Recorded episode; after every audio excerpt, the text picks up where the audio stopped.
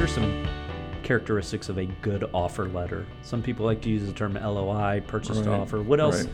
The things you like to see in a in a good offer letter. I think, well, there needs to be some time constraints around all of this. So even with the contingencies, you want to have some time frames built in for the due diligence saying, how long will it take for you to get financing? How long will it take for you to review the financial statements? When's the right time to contact the landlord? And another thing that you're going to see in about every every deal, including letters of intent, is going to be what's the transition with the with the seller. As a buyer, what do I want the transition to look like? Do I want three months from that seller, or six months, or what exactly am I looking for?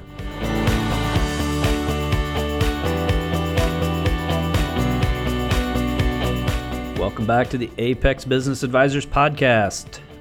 I am one of your hosts, Andy Kavanaugh, joined as always by the other host, Doug Hubler. Doug, how you doing today? I'm doing great. How's that? Thank you. How's that sunburn coming? It's all flaked away, little, literally. little lotion on there. Get- I missed the lotion on the legs, Okay, well, so but it was a good trip. well, it's good to have you back. Glad Thank that you. Uh, your sunburn is uh, is just moving into that nice base layer.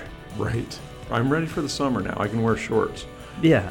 People can see me from the front. The back of my legs are still white though. Uh, well, we have a a topic today that is uh, what I like to call my second most favorite day. But before we get into that, did you want to talk about any closings? Any?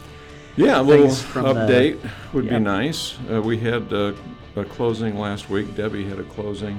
Uh, it was a buy-side transaction, so it was a, a nice deal, and, and it was a, a manufacturing business in western Kansas.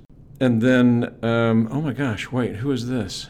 Andy. That's Andy me. had a closing. Ah. Andy and Valerie teamed up on a closing, and uh, that just happened just a couple of days ago.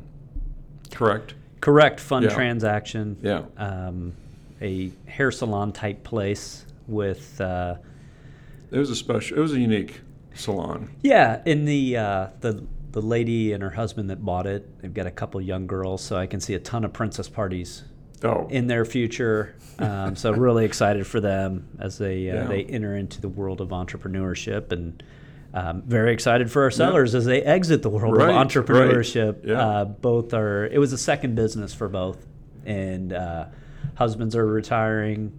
One was working; she was ready to retire. So yeah. um, I don't think she'll. I don't think we'll see her around much. I think she'll. You mean looking to- for a new business? I think if you want to see her, you're going to be in Arizona. Oh, okay. I think I, I don't think she's going to see any more snow in the her typical retirement. Okay. Yeah, yeah. So, uh, well, today's topic is, as I mentioned, my second favorite day, the offer. So, What? Wait. What's your first favorite day? closing day. Okay. closing, of course. Yeah, the day Well, where we have to get to the. We have to get to a closing somehow. Well, exactly. Right. Yeah, but There's, offer a, there's a lot that leads up to the closing. there is, but Yeah. but as far as days go, Yeah. there's Okay. there's a few days where they're just a little bit more exciting than others. Right. Right. Um, I just think there's excitement around when you get that offer. yeah. There's still there is. every time that the offer comes in, there's that that little like yeah, like I know little- your I know your kids listen to this, but my favorite day was the day my children were born.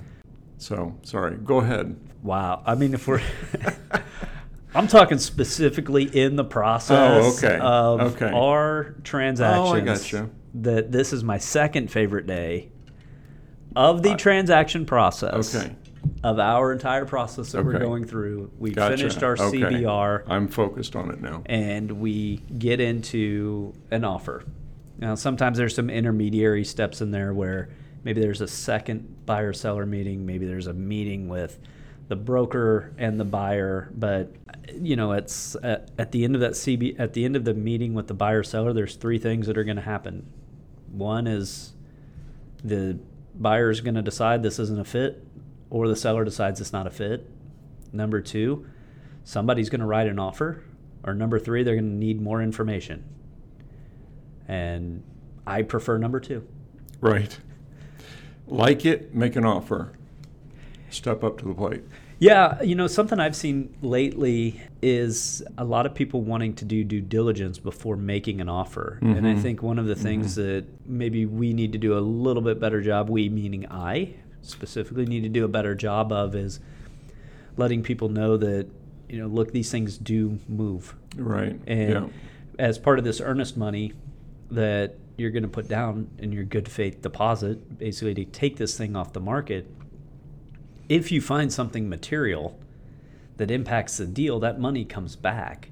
Right. But if you yeah. want to get that look under the hood, if you want to go into that due diligence and start looking at the finances and start looking at the things you need to look at, that only comes after an offer's accepted. Mm-hmm.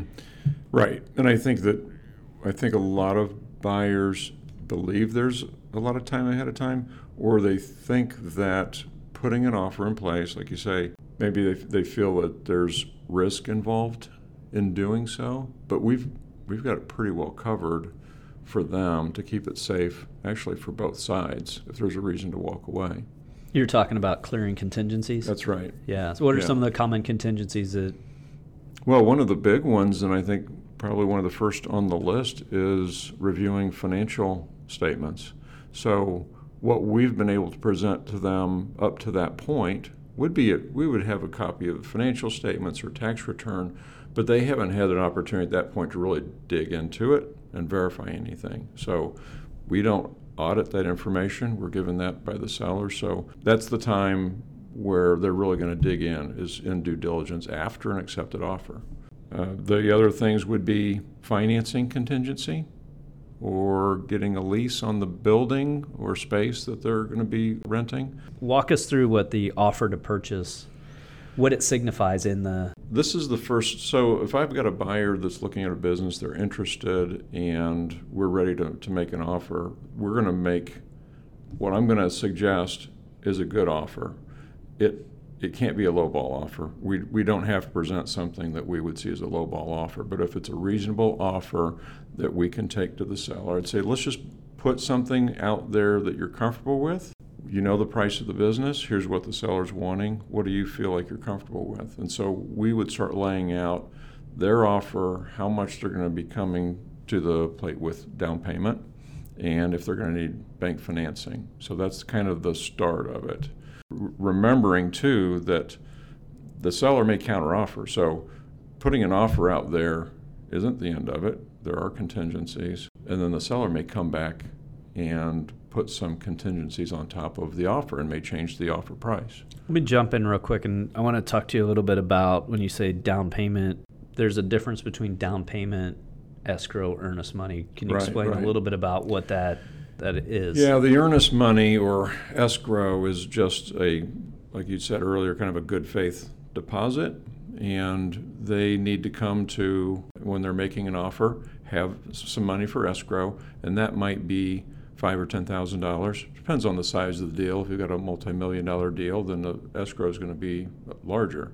But this deal that they're making an offer on, if it's accepted, it's going to be taken off the market. So we want to make sure that somebody's willing to write a check, put it in our escrow, we hold it, then they have the ability to really dig in at that point. Uh, if there's no escrow, then there it seems like they're just not willing to write a check or maybe not have the capability of writing a check for that and they probably we probably wouldn't continue with the offer. Let's say that there's a business that is being sold for five hundred thousand dollars mm-hmm. and you have two offers. One, let's say they're they're near each other. Right. The lower offer, the person offers seventy five thousand dollars in escrow. The higher offer, the person offers ten thousand in escrow. Mm-hmm. Do you think there's a difference in the amount that you you offer as escrow? What is that it could display? Be. I think it's um, so. There's a little bit of a, an emotional reaction on the part of the seller when they see that. The person that's offering up more escrow is showing much more commitment and to, to get to closing and do the deal. And I guess the ability to write a check, not afraid to write the check. And I think when you're, and this happens quite often, is when buyers are competing with each other for the same deal, then they need to show kind of the, their their best. They have to put their best foot forward. Yeah, I they have to show that strength. Yeah. That yeah, I can. that they really want it. Yeah, I don't need to go sell se- several of my stocks and wait for crypto to rebound and Right. you know in order Right. for me to make this this happen, I have this money. I, I'm able Mhm. to do it. Yeah. Um, so you also talked about total down payment as part Mhm. of that.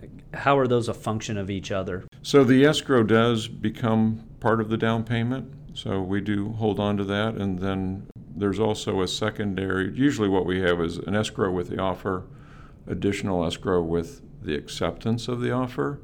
And then a week or two prior to closing, then we, then there's a third escrow. So complete the total. And that's usually around 10% of the total sale price.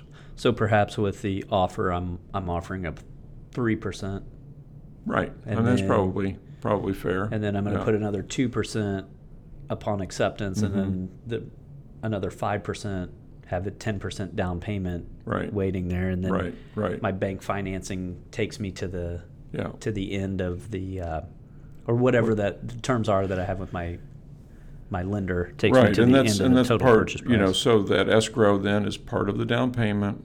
If a buyer is gonna come in with twenty percent, but they put ten percent in escrow, then at closing, all they're coming up with is the additional ten percent.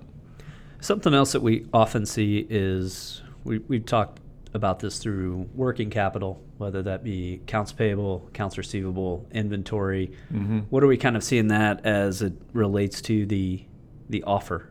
At this stage, it doesn't really impact it, uh, except for on the inventory side, there will be uh, situations where a business has inventory that will be included in the price or as an addition to the price. So each, each one of those things is spelled out in the offer. It's also spelled out in our CBRs, so people know what to expect. Here's the price, and then on top of the price, there's inventory that would go with the business. And Yeah, sometimes there's excess inventory. Yeah, it's a very very important part is that that inventory can really swing really what you what you need if you're buying a business for five hundred thousand dollars. It Mhm. has one hundred and fifty thousand dollars in inventory in excess of that.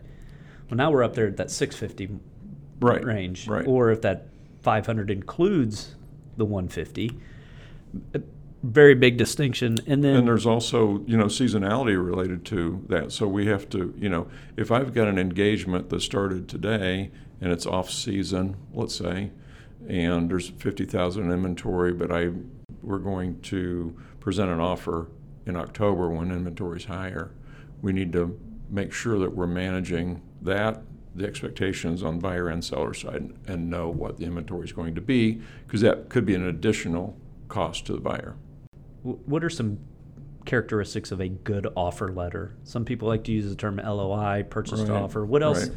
The things you like to see in a in a good offer letter. I think, well, there needs to be some time constraints around all of this. So even with the contingencies, you want to have some time frames built in for the due diligence saying, how long will it take for you to get financing? How long will it take for you to review the financial statements? When's the right time to contact the landlord? And another thing that you're going to see in about every every deal, including uh, letters of intent, is going to be what's the transition with the with the seller. As a buyer, what do I want the transition to look like? Do I want three months from that seller or six months or what exactly am I looking for?